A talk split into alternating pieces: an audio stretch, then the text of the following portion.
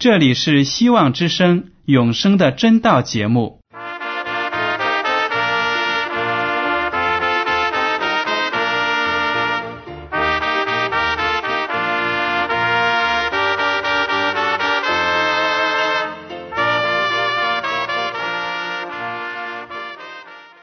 亲爱的听众朋友们，你们好，我是艾德，很高兴今天能和你们在永生的真道这个栏目中见面。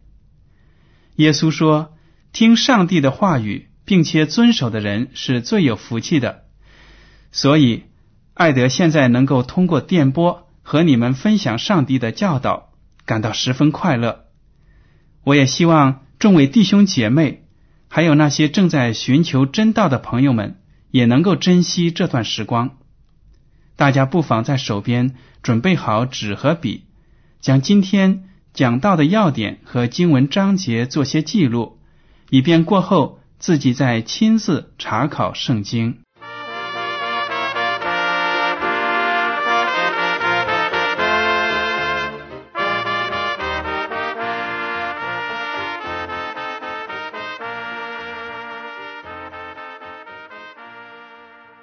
听众朋友们，今天我要和你们谈论的话题是：你认识上帝吗？我们都知道，我们生活在这个世界上呢，需要交很多的朋友，因为出门在外，在朋友的帮助之下呢，生活就会方便很多。但是你有没有想过，有一位朋友，你确确实实是需要的，不管你在生活在哪一个地方。你的生活境况如何，你都需要这一位朋友，他就是我们的上帝。我知道，在收听我们广播的朋友当中，有一些人可能是第一次来听基督教的广播，他们对上帝没有很好的认识。那么，听了今天的永生的真道呢，您就会对上帝有一个初步的了解。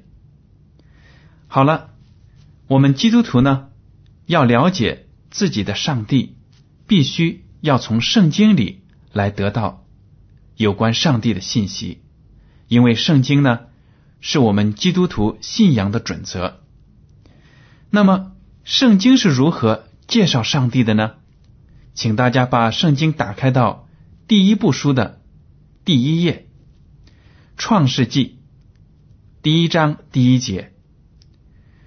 经文说：“起初，上帝创造天地。”圣经呢，非常的直白，没有含糊其辞。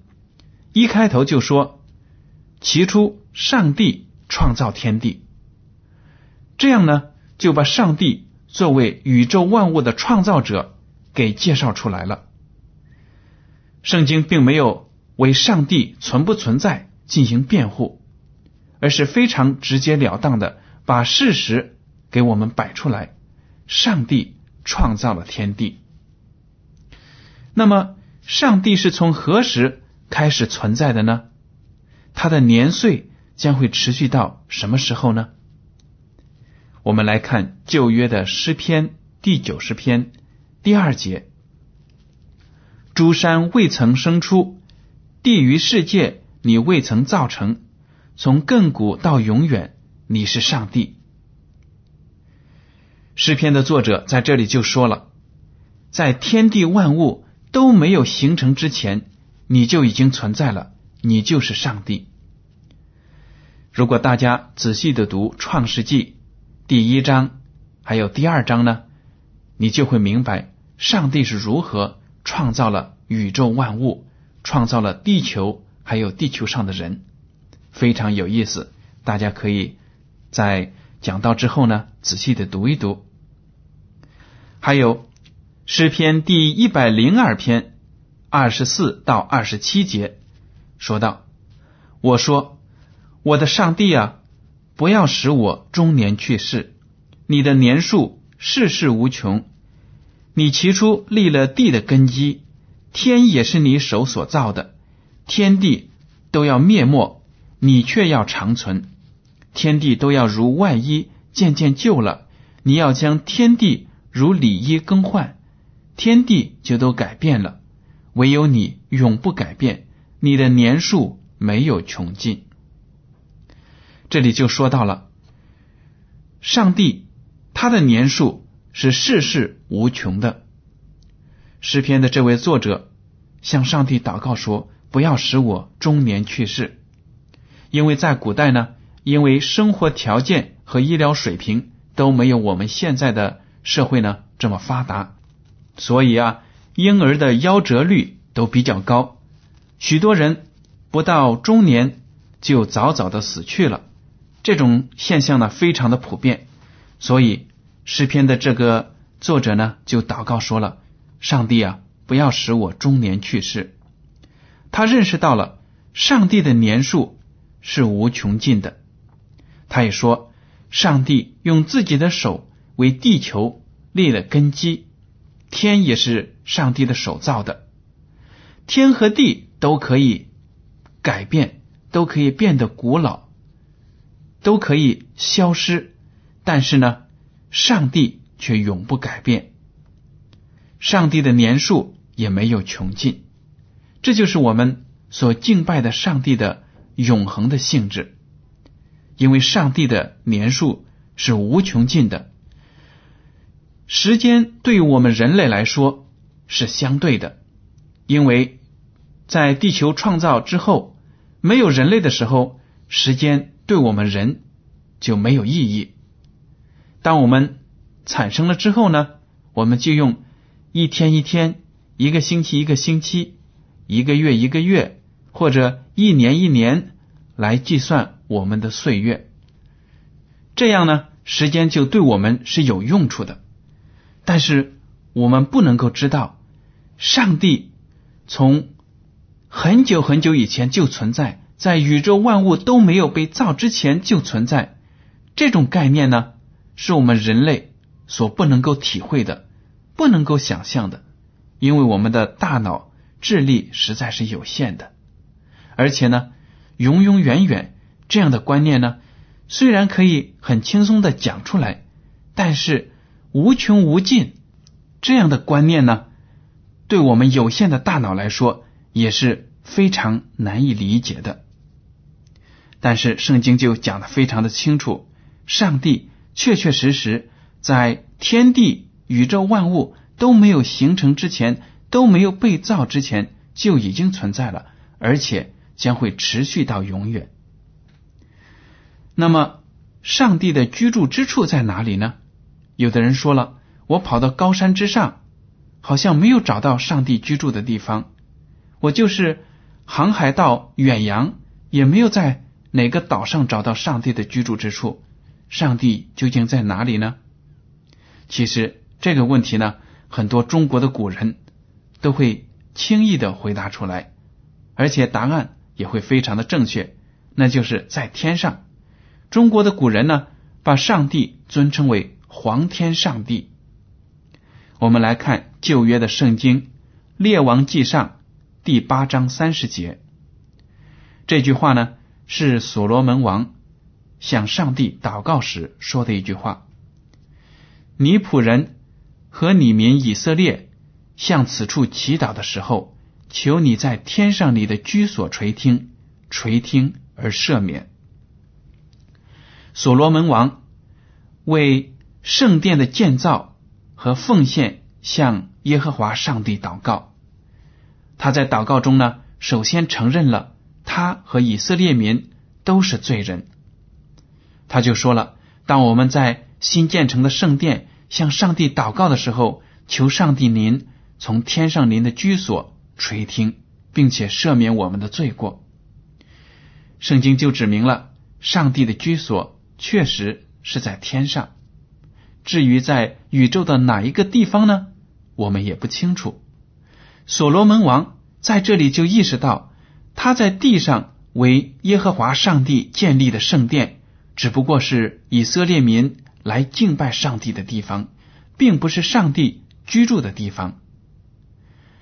耶和华上帝那么伟大，我们人所建立的小小的教堂、小小的圣殿，怎么能够成为耶和华上帝的居所呢？当然是不可能的。好了，那么有些人就说了：上帝既然没有住在我们中间，没有住在我们世间，我们当然就有理由不认识他了。这句话对吗？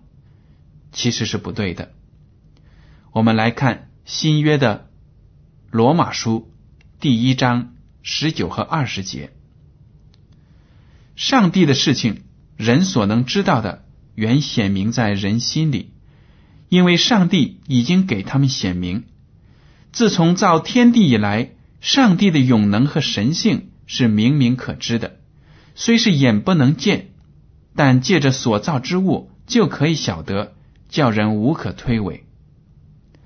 这句话呢，就说明了上帝创造万物都已经通过大自然向我们展现出来了，人和动物。有一个非常根本的区别，大家知道是什么吗？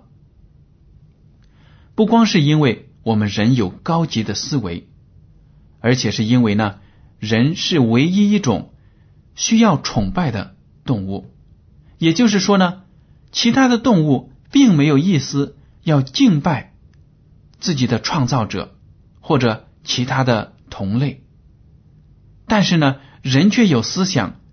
要崇拜、敬拜那崇高的上帝，甚至有的人呢，因为迷惑而敬拜自己的同类，敬拜其他的人。不管怎么样，这些都说明我们人有宗教信仰的需求，而这些呢，是其他的动物所不存在的。没有看到哪只狗啊、哪只猫啊要去烧香啊，或者说去祷告。没有的，这就是我们人与众不同的地方。所以呢，上帝创造了人，就把那种要求我们崇拜他的思想呢加在我们的身上，这是我们的良心所要求的。尽管我们这个世界上有很多的无神论者，但是在大难临头的时刻呢，这些人有时候也会慌慌张张的想要找一个。什么超级力量来祷告，来得到帮助？这就是人类自然的本能的反应。那么，我们基督徒所敬拜的上帝与其他传说中的神有什么不同呢？首先，我们要点明一点，就是世界上除了耶和华上帝创造天地的万物的上帝之外呢，没有其他任何的神。耶和华上帝呢，自己也在圣经中把这一点讲的非常的清楚。那么，上帝与其他传说中的神有什么不同呢？我们来看诗篇第九十六篇三到五节，在列邦中诉说他的荣耀，在万民中述说他的奇事。因耶和华为大，当受极大的赞美。他在万神之上。当受敬畏，外邦的神都是虚无，唯独耶和华创造诸天。这里讲的很清楚，外邦的神都是虚无，也就是说，那些佛啊、菩萨，还有其他的什么罗汉呢，全都是不存在的，虚无的，都是灵，唯独只有耶和华上帝，因为他创造了诸天。我们地上的万国。所有的人都应当敬拜他，给他荣耀。为什么呢？因为他是我们的创造者。新约的启示录第四章十一节这样说：“我们的主，我们的上帝，你是配得荣耀、尊贵、权柄的，因为你创造了万物，并且万物是因你的旨意被创造而有的。”大家想一想，我们的父母。生养了我们，我们当然有义务要尊敬他们。当他们老的时候呢，要照料他们。为什么呢？因为是父母给了我们生命。但是我们要认识到，我们真正的生命的给予者呢，是创造万物的上帝。我们更应该尊敬他，崇拜他。那么，我们的上帝。他有多么大的能力呢？是不是比我们的爸爸妈妈更有能力照顾好我们呢？我们来看一下新约的马可福音第十章二十七节，耶稣看着他们说：“在人是不能，在上帝却不然，因为上帝凡事都能。”这里就讲的非常的清楚，人所不能办得到的事，上帝都能。人世间、宇宙之中，没有任何事情能够难得倒耶和华上帝。这就是我们敬拜的上帝的伟大之处。没有任何难事在他眼里不能够解决的。所以，听众朋友们，当我们面对生活中的问题不能够得到答案的时候，我们一定要交托在上帝的手中，让上帝给我们出谋划策，帮我们脱离困境。接下来呢，我们再看旧约的诗篇第一百四十七篇四到五节，这里说。他数点星宿的数目，一一称他的名。我们的主为大，最有能力，他的智慧无法测度。这里说到呢，耶和华上帝连天上的星星都能查得清楚，而且呢，一一为他们命名。我们的上帝是最有能力的，因为他的智慧无法测度。这就是上帝的另一个特征。他是全知的上帝，拥有完全的智慧。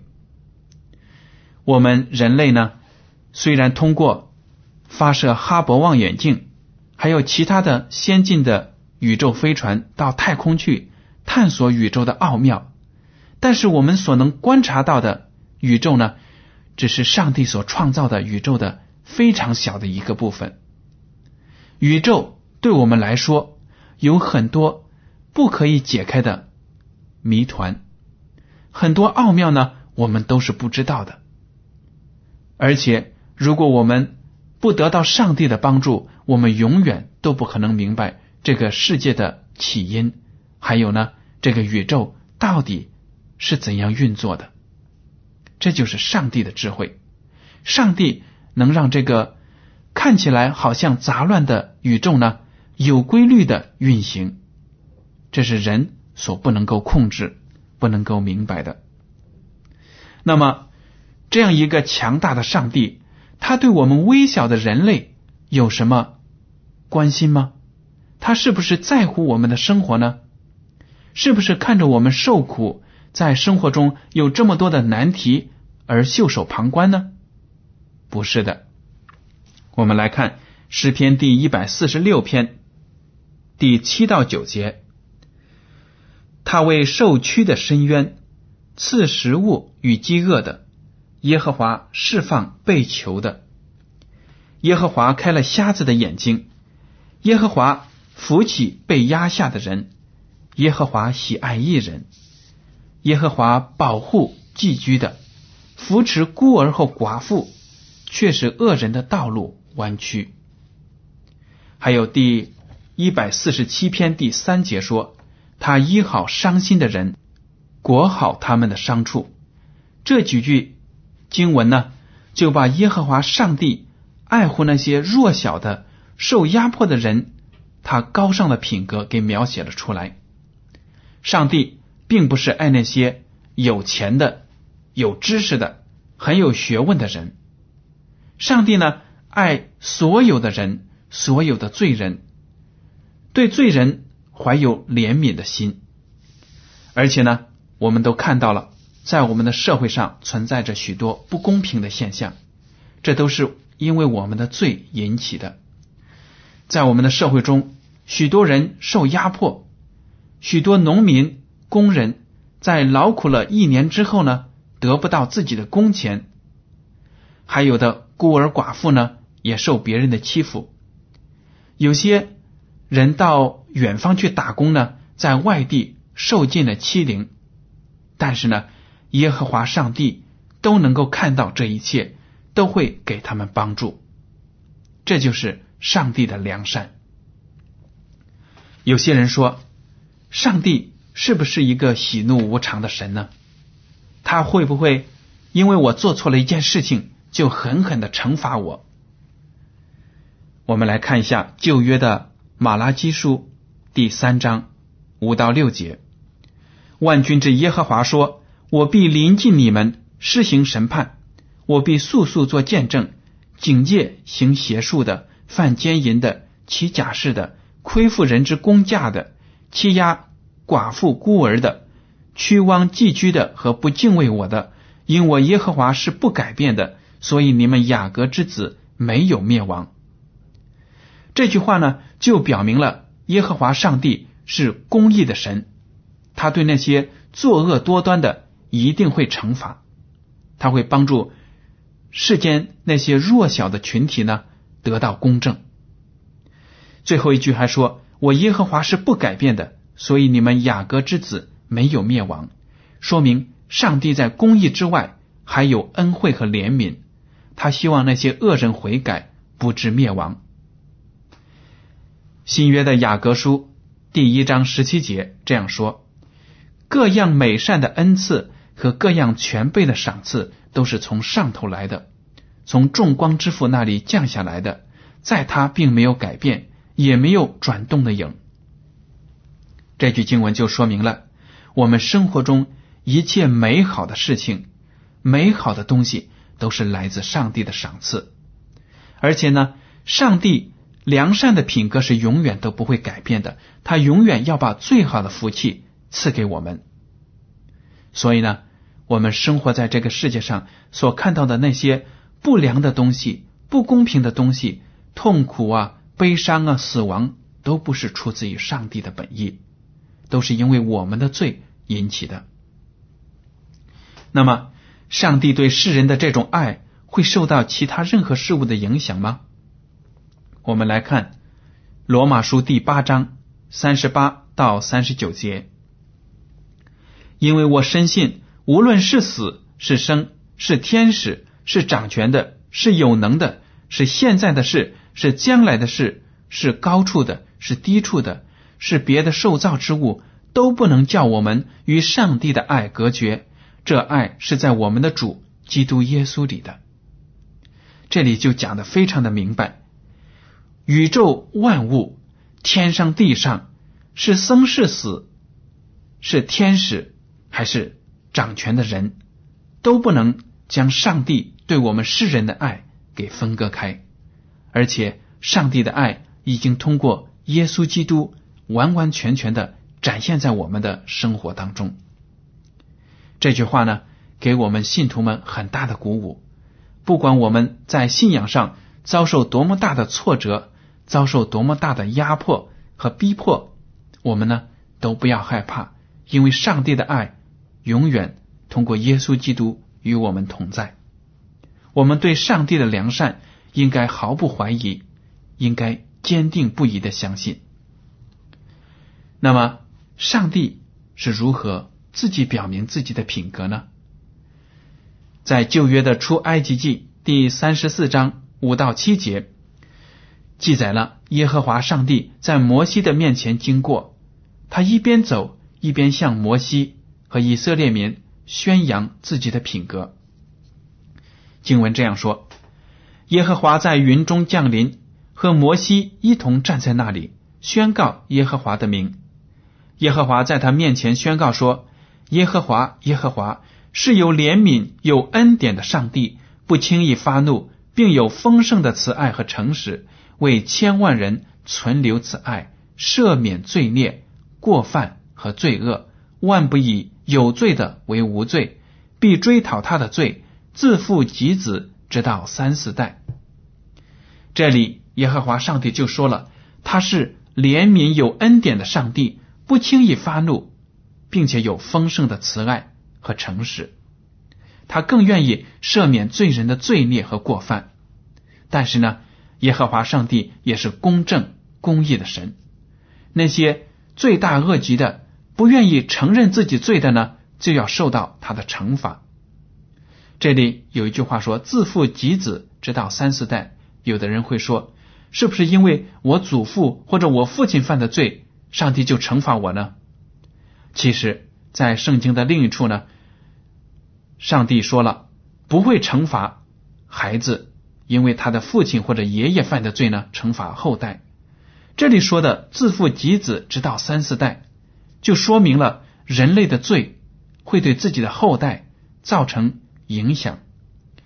当我们教育孩子的时候，如果我们自己行为不正，小小的孩子呢，看在眼里就会学习，这样呢，等于就是把自己父辈的罪孽、自己的父辈所做的不当的行为呢，学习过来了。当然就要受到耶和华上帝的惩罚。所以呢，只要我们罪人能够忏悔悔罪，耶和华上帝都会赦免，而且把福气加在我们身上。那么，在这篇讲道结束之前呢，我们再看两处经文，看看圣经中的其他作者是如何评价上帝的品格的。还是在诗篇第一百四十五篇。八到九节这样说：耶和华有恩惠，有怜悯，不轻易发怒，大有慈爱。耶和华善待万民，他的慈悲复辟他一切所造的。所以说，耶和华上帝的慈爱呢，是对地球上生活的所有的人的，并不是只给一部分人、一少少数人。这就是耶和华的公正。还有耶利米哀歌，旧约的耶利米哀歌第三章二十二到二十五节说：“我们不至消灭，是出于耶和华诸般的慈爱，是因他的怜悯不至断绝。每早晨这都是新的，你的诚实极其广大。我心里说：耶和华是我的份，因此我要仰望他。凡等候耶和华、心里寻求他的，耶和华必施恩给他。”这里也讲的非常的清楚，因为耶和华的怜悯，罪人才没有被灭绝。耶和华上帝用恩惠给我们机会悔改得永生，而且这里说了，耶和华的怜悯每天早晨都是新的，所以呢，每一天新的一天开始都是耶和华上帝给我们悔改的机会。所以我就奉劝收音机旁的听众朋友们。如果您还没有得到耶和华上帝的话，就赶快来到他的面前，寻求他的恩典和他的赦免，这样您将来就能在天国享受永生。好了，今天的永生的真道节目到此就结束了。您如果对今天的讲题有什么想法，可以写信给我，我的通讯地址是香港九龙中央邮政总局信箱。七零九八二号，请署名给艾德。好了，艾德，感谢您收听今天的广播，愿上帝赐福你们，再见。